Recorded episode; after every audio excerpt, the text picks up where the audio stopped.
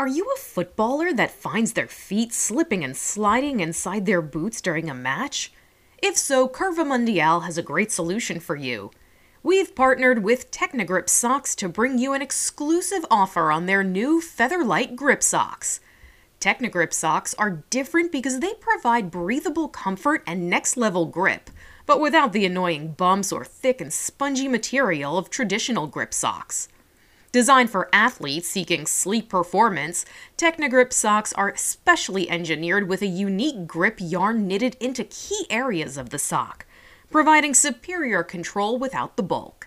They're lightweight and moisture wicking with midsole compression, so your feet feel great in both practice and games. If you've been wearing grip socks, these are radically different and will take a little getting used to. But once you make the switch, you'll never look back. Head on over to technigrip.com. That's T E Q N I G R I P.com and use code CURVA15 for 15% off your first order. Again, head to technigrip.com and use code CURVA15 for a 15% discount. You'll thank us later. Listeners, it's the missus. I have an announcement to make. My husband doesn't love me anymore. That is totally not true. Yes, it is!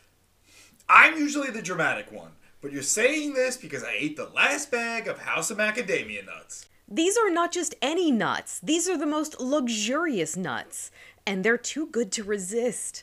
House of Macadamia are high in protein, vegan, paleo, and keto friendly. Baby, I know you're bad and bougie, but don't worry, more are coming soon. I got us a subscription box. You did? It is not just us who can get this box. Curva Mundial listeners can subscribe to my personalized box and try their subscription service and see what I'm raving about. Farmers in South Africa get a piece of the pie. Macadamia nuts become more available, and you can taste and try different flavors and items. So just go to anchor.fm slash curva dash mundial and click on the link, which will take you right to my personalized box on House of Macadamia. And by ordering from Curva Mundial's special curated subscription box, you get 15% off and a free four pack of snack bars are also included. That's great. Even better, sales from Curva Mundial's curated subscription box on House of Macadamia also help fund this podcast. So everybody wins. So all listeners have to do is go to anchor.fm slash curva dash mundial and click on the link, which will take them right to your personalized box on House of Macadamia? Yep, and I did this all for you because I love you, contrary to what you might think. So you say. Welcome to Curva Mundial. Hello, and welcome to another episode of Curva Mundial. I am your host, Sal Bono, and on this episode, I am joined by musicians and members of the acclaimed British indie rock group Demob Happy. Please welcome to the show Newcastle supporters Thomas Armstrong and Matt Marcantonio. Welcome, Thomas and Matt. Hello. Hello, how are you doing? Good, good, good. Um, because this is an audio podcast, introduce yourselves to everybody so they get familiar with your voices. All right. Well, I'm Matthew. I uh, play the bass and I'm the lead singer. And I'm Tom. I'm on drums and moral support. Love it. You know, it's exciting the times to be uh, Uh, thank you guys so much for doing this. I really appreciate it. Um, it's exciting times to be Newcastle supporters these days, with so much to cheer for, especially the signing of my favorite young player, Sandro Tonelli. What's it Yeah, these days? Uh, thinking Newcastle can pull off something big with the way things are going. well, I mean, our entire lives, Newcastle have been the underdogs, you know? Mhm. Like when we were growing up in the 90s, like there was a brief couple of seasons where we had Alan Shearer and like a really good team like Andy Cole and like Peter Beardsley and a few legends. Like they, they to to me, that's like the iconic team that I'll Yeah, always remember. Gaza. Gaza. And we were so close. I, again, like we were talking a minute ago about statistics. Like me and Tom, we don't know statistics and stuff, but like, you know, we I know that we came close to winning that year, and then that was it. That was like it. You know, that was we've never been close since. No, but the it's still been huge in the city the whole time. There's a Yeah. huge stadium and a massive, massive um, fan base that have still been going week in, week out Yeah, and supporting Newcastle through let's be honest, decades of uh, yeah. rough, rough times. It so it's it's, and I've actually recently moved back to Newcastle um, oh, okay. after being down south in Brighton for a long time. So it's been really cool being there the last few years when it's all been looking up again. Yeah, and so it, it is like I think it's just been. I was seeing some footage the other day because there's this documentary's just come out on Amazon or something about yeah about um Newcastle and like the takeover, um and I'd never seen some of the footage uh from a couple of years ago, but like huge celebrations outside the stadium, like people just going crazy because the last owner really you know the fans really didn't like him, Mike Ashley, and he was there for 15 years or something. Mm-hmm. And you know, the, he run the club into the ground. But then, so yeah, I think it, I think it's felt like a real new lease of life for the city because I, I just think a lot of Geordies, which is what we call people from Newcastle, if you don't okay. know, um, which makes no sense phonetically, but yeah. it is true. It's just one of those things. G E O R D I E, right? Just yeah, spell yeah, that yeah. right? Yeah, Geordies. Um, yeah, it's like the the football club is connected to the heart of everyone, you know. So like, I think it's just been like an injection of just good spirit into the city. I think, you mm-hmm. know what I mean? Feels you like know, it's really. You mentioned the new ownership. There's been much talk and controversy over the new owners of the club, but as a result, but the results are showing slowly. But how do you feel about that? There's got to be like some sort of conflict here. Yeah, yeah absolutely. Yeah, definitely. Um, it's like there's there's obviously ugly stuff behind all of that. Um, part of me thinks there's ugly stuff behind a lot of the money in the Premier League across the table. Yeah. Um, but you know, yeah, it is a conflicting feeling. And on the other side of on the other side of the stick, I don't know if that's the right idiom there, but um, like or the foot, maybe the other yeah, side of the, the ball. When the well, you're a drummer, the, so stick works. That's, yeah, that's yeah, true. That's true. Um, it just it it means a lot to the city. It really does. Like even even beyond who the new owners are, just like Mike Ashley being out. I remember like I was walking the dog, and there was a guy walking through the park with a radio, like it was the end of the war, listening live to the announcements. And he just ran up to me and said, "He's gone he's bloody gone. And it was like, it was like the war had ended. People were like hugging each other in the streets, and then everyone gathered outside St James's Park. And Sam Fender, who's a guy we know, was down there with his with Johnny, a saxophone player, ripping out "Working Class Hero" in the in the Strawberry, the pub outside the stadium. And "Working Class Hero" is like the kind of the anthem of the team. You see, okay. and Sam Sam's a lad who's who's a local boy who's done really well for himself. Like he just sold out like two nights at the Newcastle Football Ground. Um, so he's like an absolute local hero. He's a young lad. He's about our age, and um, yeah, he went down with his sax player yeah. and started ripping out. It was just uh, momentous, and I think that's what we're talking about. Those years of the long suffering years, just yeah. the idea that there could be a kind of light and there could be some goals. that's the thing, and I think like I don't think anyone's naive to the fact that there's a conflict of interest in the fact that you know the controversy around the Saudi Arabian owners and things like that, and I don't think anyone really would agree. Like, no one's supporting those things by supporting the yeah, owners. The, but, team, the team they supported their whole life, basically. Yeah, and I just think like I don't think there's any like you said before, Tom. There's no there's no such thing as clean money in sports. I think everyone's hands are a bit dirty. This like this is business you're talking about. You right. know, like everyone's got blood on their hands, and like I just think like you know, um yeah, I don't so I just got thrown off my train of thought there by the other band members coming into the band. We have a whole party going on. It's great. Yeah, we're, we're, in a lay-by in France currently. Oh wow! Park. Yeah, we just got to France. We just got off the ferry and we're in a lay-by. Okay. On the way to Cologne for our gig tomorrow. Yeah. Nice. But yeah, I mean, to, to to cut it short, yeah, there is a conflict of interest. I don't think people are particularly happy about it. But then, like you say, when the shoe's on the other foot, like, eh, who's not going to take something like this when we reviled, you know, the old owner so much? You know, like, who's not going to, you, you, know? Of course, it is. It is funny to see like how it's always especially now in modern football where the controversy has been sports washing and all this but as you guys had mentioned that you know there is no clean money anymore and mm. especially with these bigger clubs and teams that want to be bigger clubs that every and business is dirty business will always be dirty. But there but at the end of the day these are just caretakers. The fans the team will be there forever. The history will always be that's there. it. so I it's just even if you put up with them for like a decade yeah that's the thing. You'd rather it wasn't. But the, the thing when you see what it means emotionally football to geordies and people in the northeast of england it's just yeah, it's the lesser of mm-hmm. evils, you know, something like that. For sure. You know, it's it's interesting though. You guys are originally from Newcastle, which explains the Newcastle fandom, and then have recently moved to Brighton. But as Thomas said, he moved back to Newcastle. But you've been in, yeah. based in Brighton for quite some time, and Brighton right now is also going through a little bit of a football revolution thanks to this. Really? Uh, what's it like to see normal provincial sides take the top four now as this podcast is being recorded and slay some of these Premier League giants and looking really good.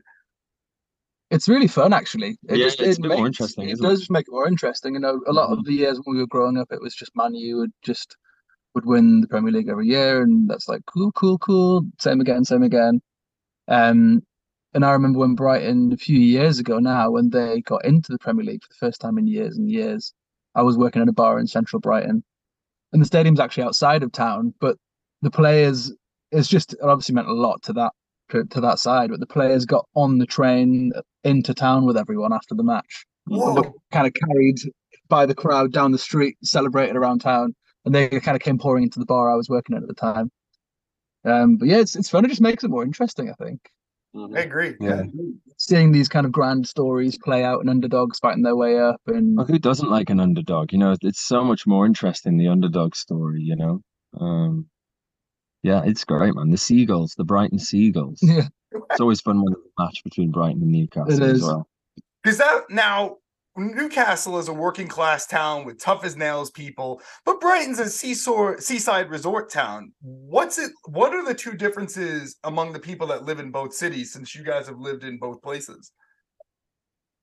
Well, I don't know really. I mean, I think like it's not so distinct, is it? Where there's like it's a seaside town, but there's still, you know, there's still been working class people in both cities and mm-hmm. things. You know, I guess when we first moved down, the notable thing being from you know the north of England and coming right down far south.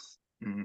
I guess these are probably things that I would notice if I moved anywhere in the south. But like people probably smile at each other less in the street and chat with each other less initially. Mm-hmm. You're like, yeah, yeah. you know, just I remember like kind of trying to give someone my day saver when I was finished with it, which was my ticket for the day on the bus or the train, and people running away from me, yeah. thinking I was crazy. You know, I was like, oh no, I'm just finished with this ticket for the day. I don't know if you wanted it. it's, like, it's a madman. So it's just a bit like a bit harder edges in the south of England, maybe, or at least it felt like that. Brighton's all the on the on the other hand, Brighton's a kind of very cosmopolitan, cosmopolitan, bohemian okay. town, which is you know one of the reasons you end up going there for the music. Mm-hmm. Um, yeah, there's a lot of arts going on and a lot of kind of a lot of strange and fun personalities down there. Yeah, it's very cool. It's like the gay capital of the UK, so it's a very cool bohemian, interesting place. Yeah, See, which I is never... what attracted us. Yeah. Okay, so like I never knew this, and my only connection to Brighton was obviously the team following their rise and what's been going on in recent years there's clips in movies where like anytime someone from London wants to take a vacation, they go to Brighton or whatever. Yeah. yeah. There's Much always like our Yeah, I'm sure, yeah, right. Much living there, it's probably not great. But every like, sunny day. Yeah, yeah. The, the, the three times it's, it's very sunny in England, everyone's running to Brighton. but what um there's also this Bloc Party song where he's singing, Kele is singing where let's go to Brighton for the weekend. Like it's a big deal. Like it's such a big place right, to yeah. go but I had no idea about any of this. So the fact that it's so bohemian and cosmopolitan on the beach, how does that inspire you coming from a place that's not any of those? Like Newcastle doesn't sound like any of that. It's it's wet, it's rainy, it's hard, it's cold, and then now you go to some place that's sunshine. Does that change how you approach your music then?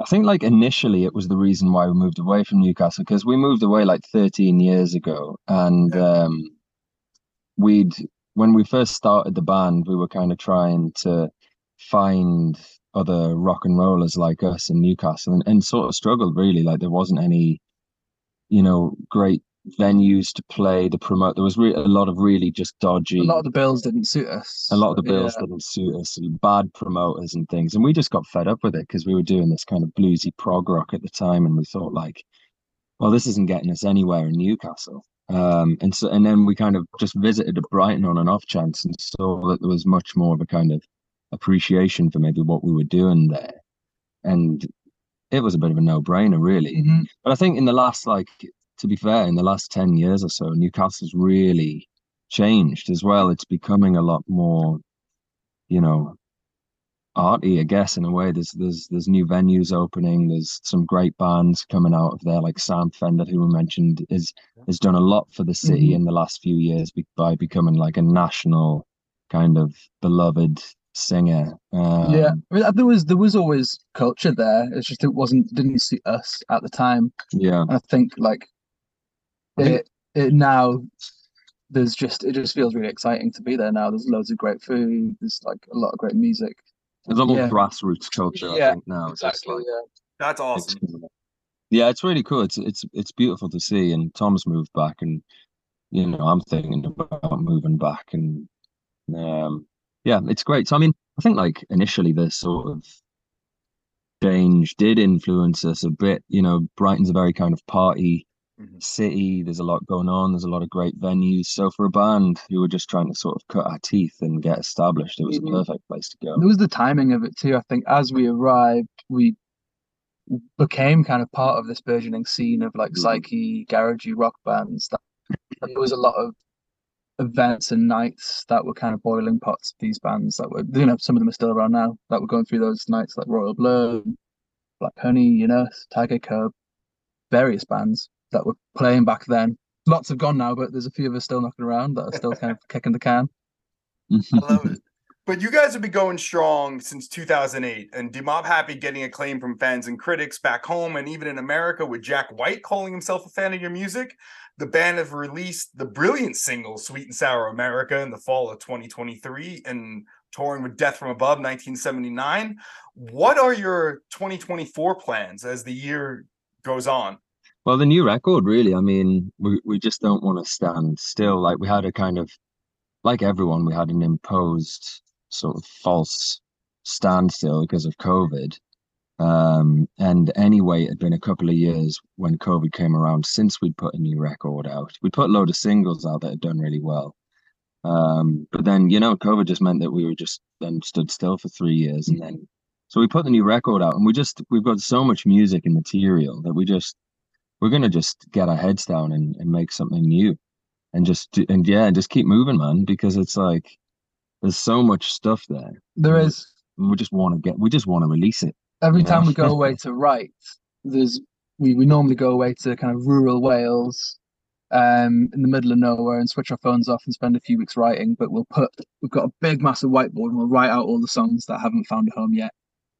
And then there's the new ones that have come in since our last writing session, and it's just it just fills up the wall, and we're like, okay, look, we just need to put some of these out to just get them out of our, the back of our heads. i know we, we never the, the list never reduces it? It's like every time we go away we're like oh shit there's more like kind of are biased to the new stuff that's exciting us, but some Yeah. things, you know, some things from the old batches we'll, through. we'll still look at songs like eight years old nine years old that we've never released and been like Whoa. jesus man One day, they're still absolute bangers those tunes so yeah we gotta So there's more in the can because you released a fantastic album, Divine Machines, in 2023, and everything was mm-hmm. done independently and produced by the band.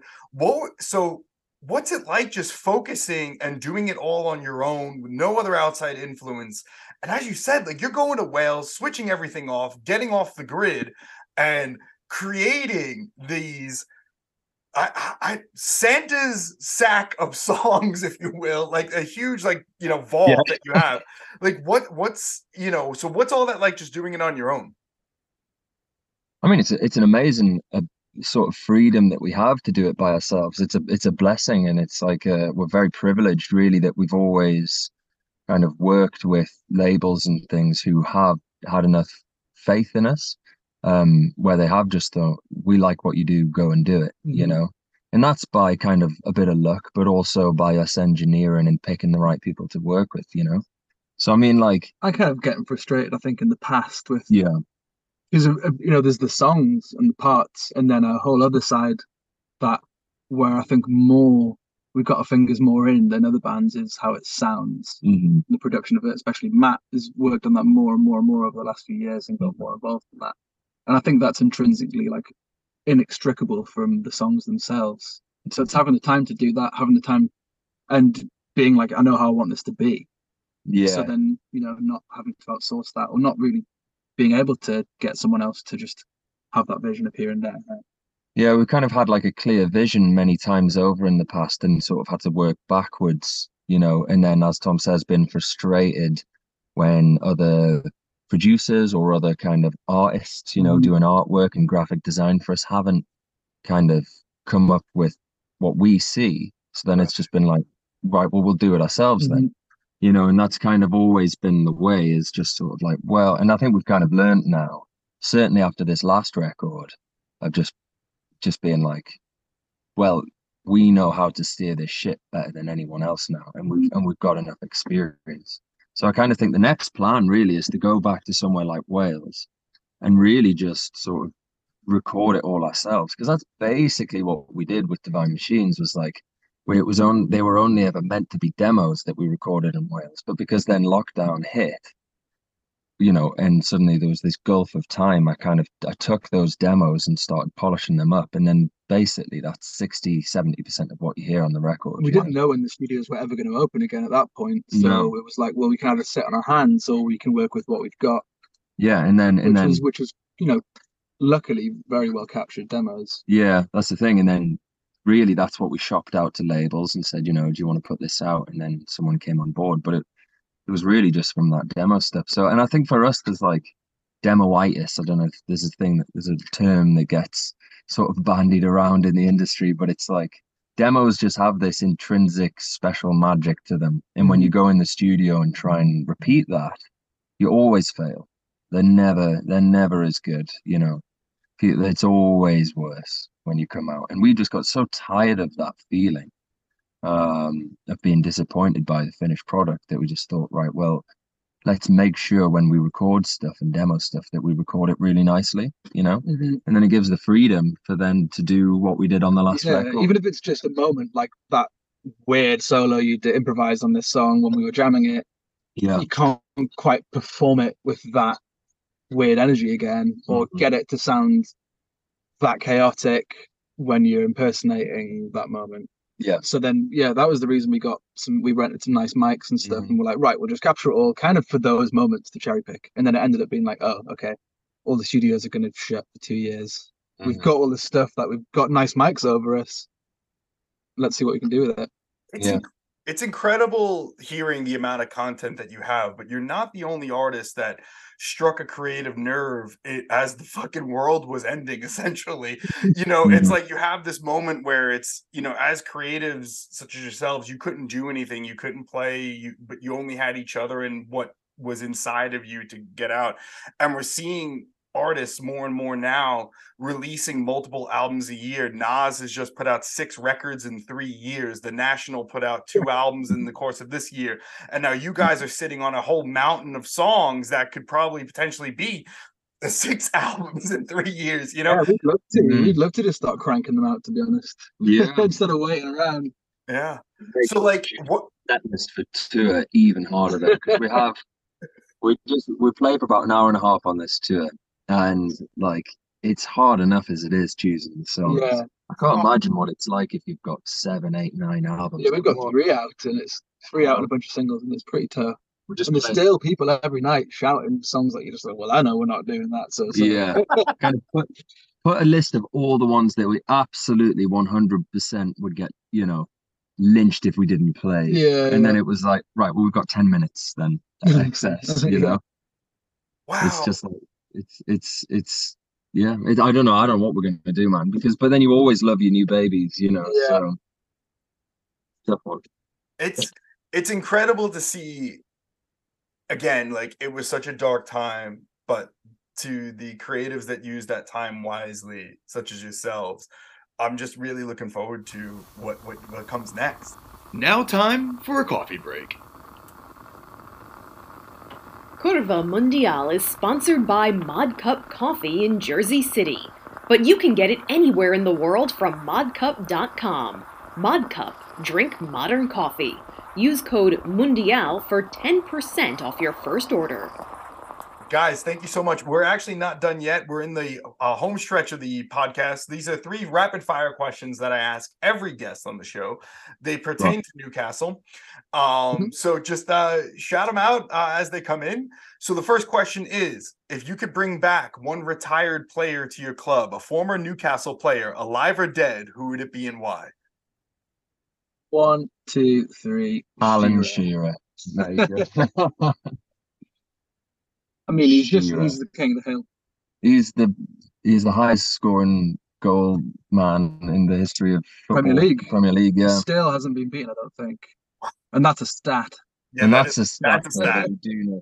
Because every single Geordie knows that Alan Shearer is the greatest uh, Premier League goal scorer ever. So, do you know Shearer? Do you know oh, Shearer? yeah. Oh, yeah. Take that, Erling Haaland. Uh, yeah.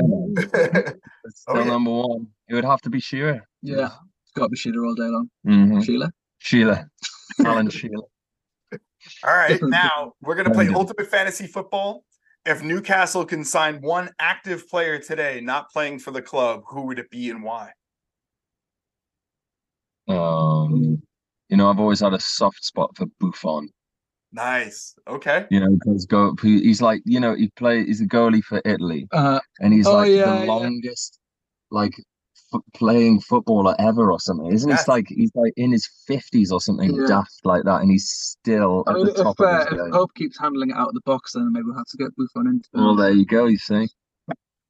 To be honest, any of the classic Italian players, because I'm half Italian, you see, so it's always been straddled between England and Italy, and all of the iconic. When the World Cup comes around, exactly, tough. yeah, the iconic '90s footballers like Roberto Baggio and like oh, what, oh, what's his name? Um, there's Buffon and oh, can't remember now. Anyway, any of the Italian ones. Hey, I love it. Now, Matt, this is a question for you. Um, this is I'm just veering off topic for a second. I promise that will be a final question here. But uh, so what did you do during Euro 2020 when England was playing Italy in that final? We I was torn. I was so torn between the two like me and my brothers because we all came together and watched the match together and all of the friends and things like that. And it was man i was just i, I genuinely couldn't win and couldn't lose you know what i mean? Because i was going to be sad or happy no matter what happened. So it was just it was just totally rough. All right. So i just just I, an internal storm of a day. I was happy and then i wasn't. And then i was like no i just kind of left feeling a bit shit to be honest because it was like oh, i kind of wanted both of them to win it's not possible. So. All right. Uh, Thomas, I'm sorry if I brought up like bad, bad, bad memory from that one. Uh, but... I'm a one eighth Italian, so I was like seven. Oh, okay, eight, great. You know. No, seven eight side you were. Oh yeah, you were one eight happy. One eight. One happy. All right. And finally, gentlemen, what has been your favorite moment as a fan of this game? Um. Well, you know, I was saying I moved back to Newcastle, and I've actually because I liked I loved football as a kid, and then I just was so swallowed up by music and just beguiled by it, and I still am. But since moving back to Newcastle, I've kind of gotten much more back into it and hanging out with my brother Johnny a lot more, who's a huge fan of Newcastle, and watching it with him. So it's probably for me. He always promised to take me to a game, but never got around to it until literally like last year and we went together, and it was just unreal. It's just amazing being in St James's Park. The atmosphere in that place is just out of hand at the moment, um, especially with how well Newcastle are doing. So yeah, it'll be finally going to see Newcastle play. That's awesome. My brother. That's awesome. And Matt, for you? Mm, playing for Newcastle under 13s, a elite striker. Yeah, yeah, yeah, yeah. Right back. I had another, I had a Whoa. fork in the career moment when I was younger. I did get scouted by the Newcastle under 13s club, but it wasn't for me. It wasn't for me. I was sort of, I was, I didn't, I hadn't, I wasn't cut out for it. to be honest, all I did, I just loved playing football, and I loved, and I was talented, but I just loved playing football. And then it became too much about the competitiveness and the sort of, you know, a lot of real competition between the other Mhm. lads and things. It gets pretty serious. point. yeah, it got so serious. I was like, oh, I'm not interested. You know, I just wanted to have fun. But I mean, I don't know. I've just got so many beautiful memories. It's not exactly Newcastle, but like a memory I'll re remember forever is watching Italy win the World Cup um, with my uh, yeah with my my dad and my brothers, and we were sat outside in in the house in Newcastle because it was a sunny evening. I think it was in like 2000 and oh, when would it have been? That was 2008. 06. Yeah, 2006, yeah. Um, and it was a summer evening. We had a massive bowl of pasta that my mom made, and we watched them win the final. It was an incredible game, and yeah, that's just a beautiful memory I'll always treasure. I love it. I love it. Oh, guys, thank you so much. This was great. Ladies and gentlemen, catch you, Mob man. Happy on tour, listen to their tunes, and wait, obviously, for tons more music coming out. So, Uh-huh. so thank you guys so much for doing this. I really appreciate it. Thanks, man. Thank Great you to very speak much. to you, Sal. Thank you so much for having us. I'll see you in New York. Yes, mate. See you there. Bye. Bye. All right, ciao, ciao. Follow us on Twitter at Curva Mundial Pod and subscribe to us on Spotify and Apple Podcasts. Thanks for listening. Curva Mundial listeners can get 20% off their next order at Football Devotion. For football designs with a difference, head over to footballdevotion.com and use code CURVA for 20% off your order. That's code CURVA.